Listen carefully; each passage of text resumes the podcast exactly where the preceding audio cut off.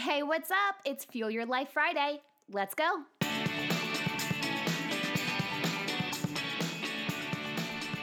Have you ever really thought about how often we grieve endings on the regular throughout life? The end of a relationship, the end of a job, the end of a friendship, the end to a normal way of living, the end of an era like having a full house, or the end of being a stay at home parent, the end of a life. Now, there's tons of endings while we're living this human experience, and endings are hard. I've found myself in the middle of an ending. Actually, the entirety of 2021 has felt like one big loop of endings for me. And if you've been listening to the show for a while or follow me on social media, you get peeks into my personal life through conversations and personal episodes or you know, sharing photos and storytelling. So, depending on where you are, you may or may not know that this year I had an unexpected 800 mile move that really rocked my world.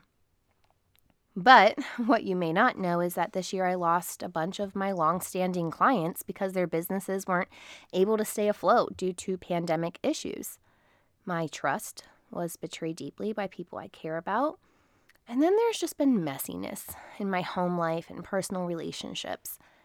It really has felt like every time I start to pick up the pieces of one really disrupting thing, another thing has happened to knock me back down. I began feeling myself run out of bandwidth emotionally, mentally, physically, and creatively. And knowing this in early October, I began looking at my podcast calendar and I said to myself, you know what? I'm going to take a break after the 300th episode. So I began planning for this. I knew consciously that this is what I needed to do. Something inside of me just kept telling me that not only did I need this, um, that I also needed to be okay with not holding the space for conversations because I needed to hold the space for myself to heal and to also gain clarity. I also deeply felt that I was going to need that space for something else. Though, like most things that are intuition led, I didn't really have a good reason as to why I felt like that. But the first weekend of November had a series of events happen that just rocked my personal world. And the week after that, my beloved grandfather, who was our first storyteller for our Awaken Your Soul Sunday series, was admitted to the hospital with COVID pneumonia and one week later, the day before Thanksgiving, he passed away. I don't know who noticed and who didn't, but that Friday after Thanksgiving, a Fuel Your Life Friday episode never even aired. I don't really even know why, as it was a scheduled episode. But I was so checked out emotionally and mentally that I didn't even really care to look into it until that Sunday. So the week after he passed then was full of minor life challenges, including a vehicle breaking down and a call from one of my kids' principals. Real fun. And just like a series of never ending pushbacks through the smallest of things in life that just really added up to big annoyances, right? And in the midst of it all, I just felt myself getting more and more tired, more and more low vibrational, more burnt out. I realized that I really haven't given myself time to grieve any ending in life recently. I also haven't properly dealt with my emotions by sitting with them.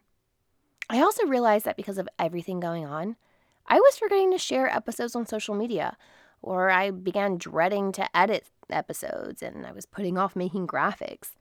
I then began to feel like I was doing a disservice to my guests, to you, the audience, and also myself. But even though I've consciously become aware of how much I needed this break, I still struggled with letting everyone down. Letting guests down for not hosting any more conversations, um, letting the audience down for breaking the consistency and not showing up to deliver conversations and episodes that help you through various parts of life. Letting other colleagues I work with down, like the podcast agencies, for saying no to their pitches and clients, even if they were aligned and also letting myself down for not managing better, for getting to this point of burnout, for building the momentum for three years and 300 episodes straight, just to say, I'm tired. But I am tired. And while I may be letting people down, I know I need to detach from the stories I tell myself about how bad it will be for everyone else and be real with myself that if I don't take a break now, then I'm not honoring myself or practicing what I preach. So I thought more about detachment. How do I detach healthily from my routine, from the podcast, from my own expectations, from people in my life who have hurt me? How do I detach from living in a pain cycle? I saw a tweet last week that said, The biggest thing I've learned and have to come to accept is detaching, as hard as it can be, is ultimately for your greatest and highest good. It's never personal. Now, that tweet made me think about today's episode because we've all likely have been faced with this a time or two. I mean, I think the easiest way is probably popped up is um, if you've had a, a breakup, right? You have to detach from that person. But detachment, it comes in various forms. Some may be, well, more unhealthy, like emotional numbness, where we are detaching as a way of avoidance from trauma, anxiety, or stress. which is what I have definitely been doing. But in other ways, detachment comes from setting or building boundaries, boundaries that improve your overall life, especially your mental health. And this is what I intend to do. So, my friends, to grant the space that I need to be my best self, I need to take a break from the mic, step back, and go within.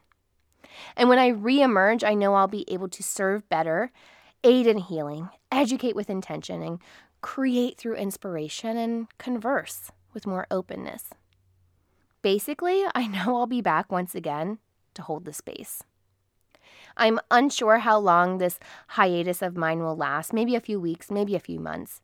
But what I do know is that I am so grateful for you, you beautiful human, for joining me on this journey. Whether you have been an A1 from day one type of listener or you've just joined me, I appreciate you. And hey, like I said, we have 300 published episodes, so I encourage you to go back and listen to the ones that you've missed or even maybe the ones that you've loved and you know are worth a second listen because sometimes I go back and do that and I pick up on something new that maybe I didn't hear the first time. Either way, I hope your holiday season is full of love and light, and I'll see you back here sometime in 2022. But until then, remember every level of life is an opportunity to grow. Be well, my friend.